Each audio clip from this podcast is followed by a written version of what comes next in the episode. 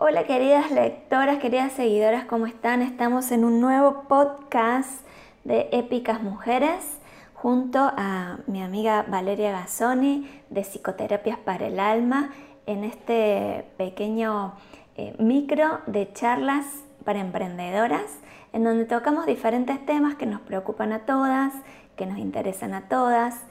Y esta vez tenemos un podcast muy especial porque vamos a hablar de algo que surgió en nuestro último evento eh, para mujeres que hicimos el 8 de marzo, donde tratamos el tema de los miedos. Los miedos que siempre tenemos las mujeres en todo sentido de nuestra vida y sobre todo las que estamos emprendiendo, pero que se potencia hoy con, con lo que estamos viviendo a nivel mundial. Hola, Vale, ¿cómo estás? Hola, muy buen día, muy buenas tardes, no sé a qué hora van a escuchar esto. Bien, bien, muy bien, muy contenta de estar nuevamente en estos episodios. Bueno, hoy vamos a hablar del miedo, pero lo vamos a, lo vamos a encadenar un poco con lo que nos está pasando, que a nivel mundial estamos sintiendo eh, un miedo respecto al, virus que se está presentando, ¿no? y estamos generando una situación bastante complicada. Vale, contanos a todas qué es lo que nos está pasando, por qué los miedos se apoderan de, nuestra vida, de nuestra rutina eh, y, cambian toda nuestra forma de, vivir.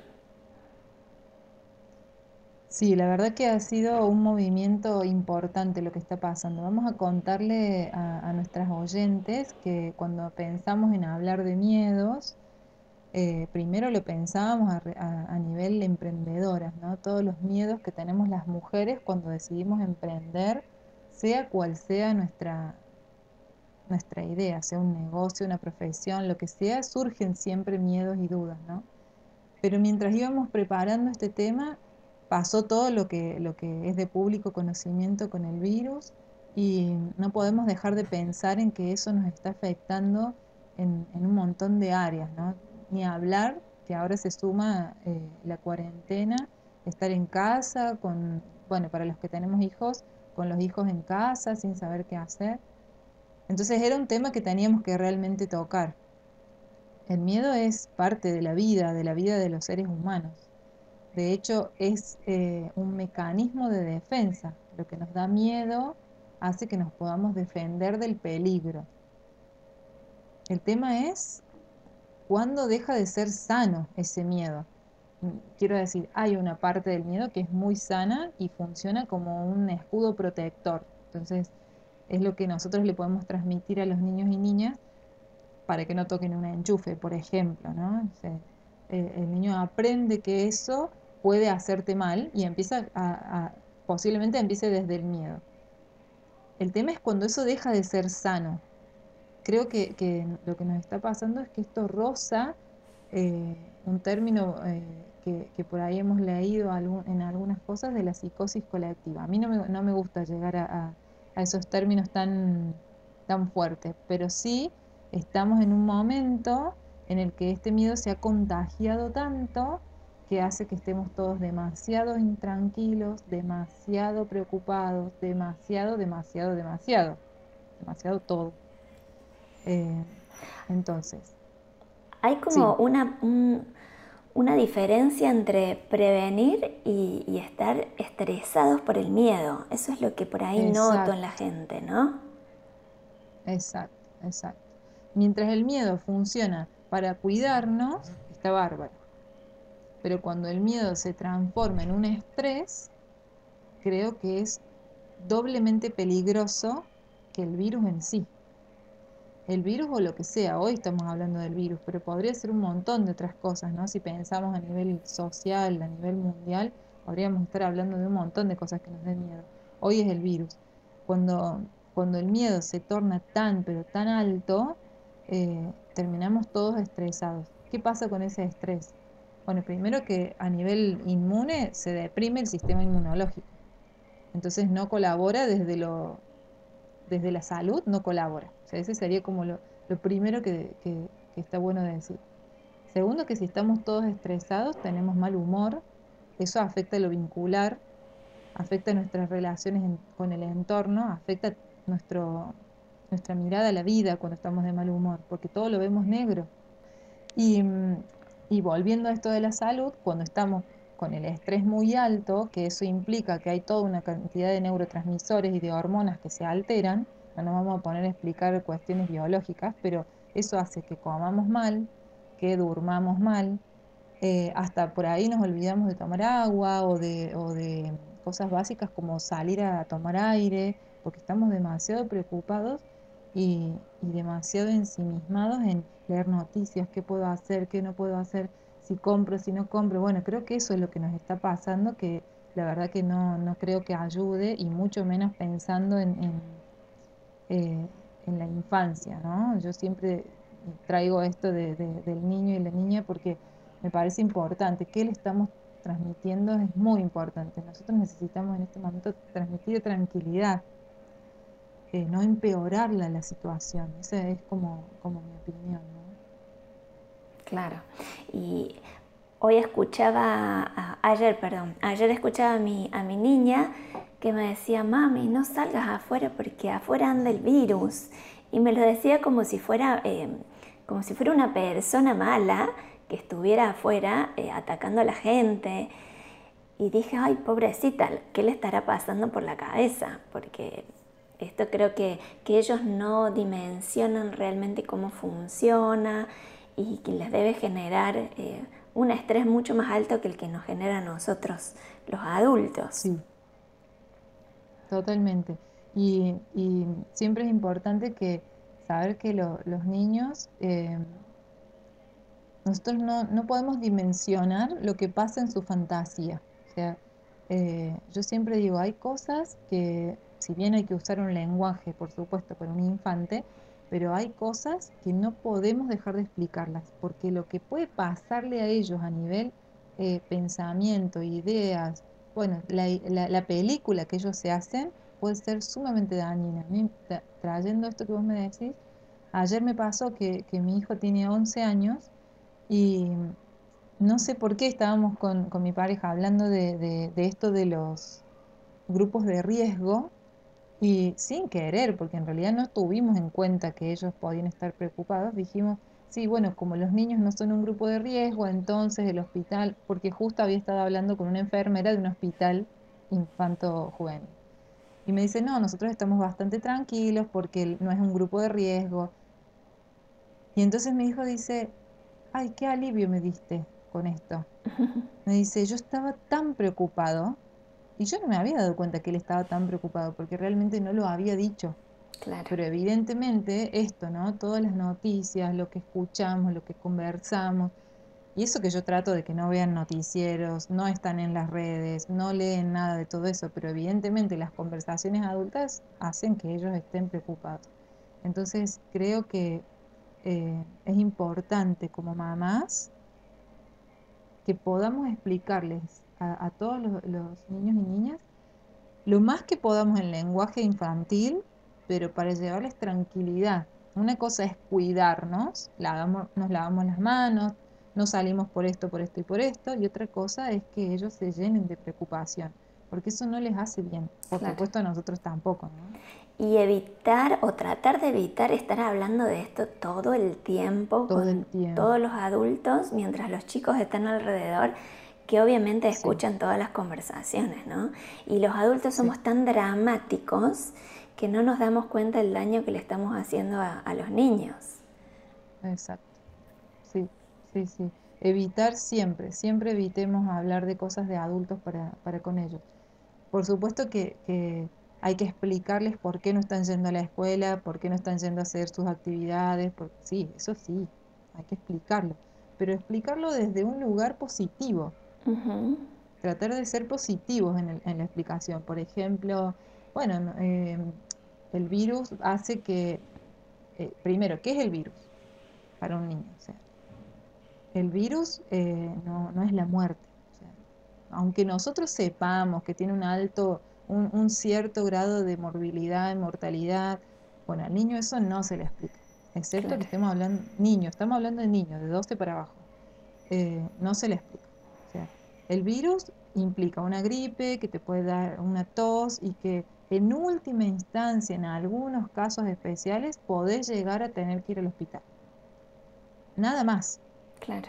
O sea, no le podemos hacer un, un mundo de gravedad porque en realidad los asustamos y no necesitamos niños asustados, necesitamos niños que se cuiden. Claro. Nada más. Primero eso, ¿qué es el virus? Y segundo, bueno, ¿por qué no vamos? Porque el virus se contagia de cuando estornudamos, cuando nos tocamos las manos y nos olvidamos de lavarnos, cuando ese, cuando ese bichito que está en las manos se va para la boca. Bueno, todo en lenguaje infantil, por supuesto, eh, desde la prevención y desde el positivismo de la prevención, pero no desde, la, desde el miedo. No, no vayas para porque bueno, esto, mira esto que nos pasó con ellos, sin intentar uno... Eh, transmitir miedo, porque mi, te juro que nunca intenté transmitirles miedo y aún así estaban asustados. Claro, sí, sí, sí. creo que es importante como, como sentarse a charlar con ellos y, y, traerles tranquilidad. ¿no?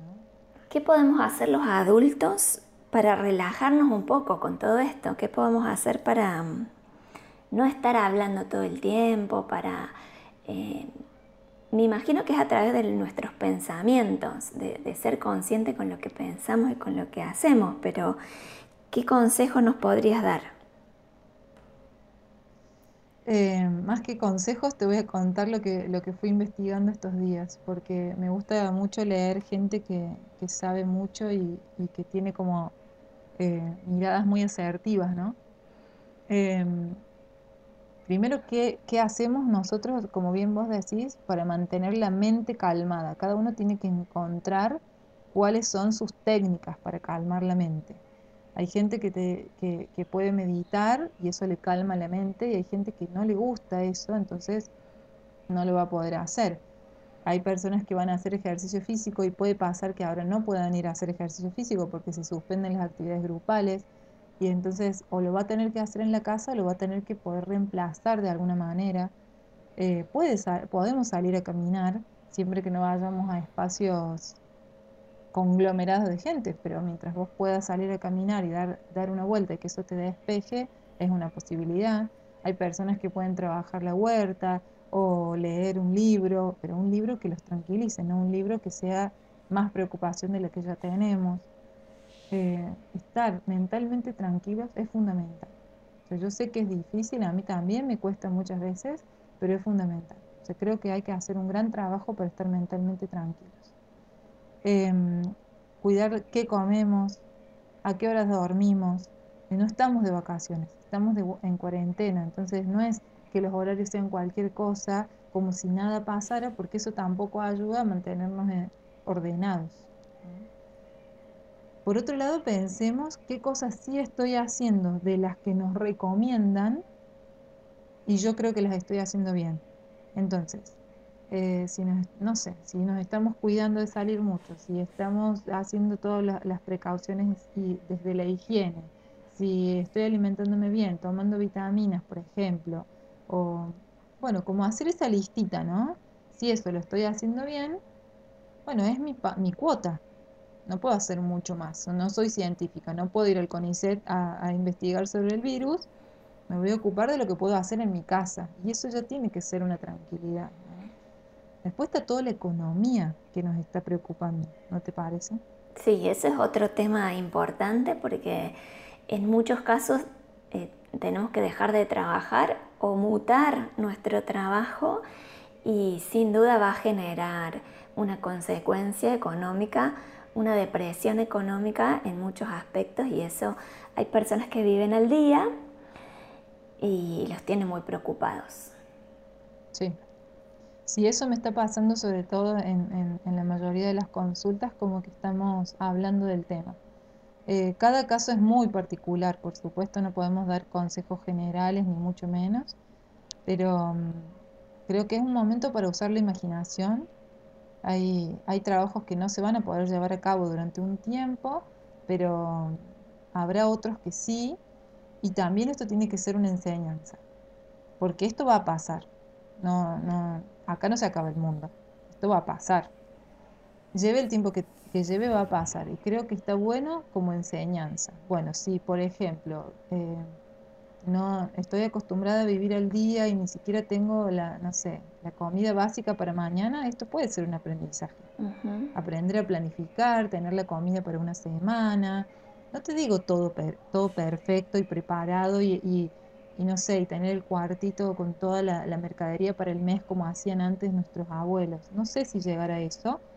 O sí, quizás, pero que para cada, para cada persona sea un aprendizaje de lo que está bueno sostener y de lo que está bueno cambiar, porque para eso pasan estas cosas, ¿no? para que aprendamos también a, generar otros patrones de, creencias.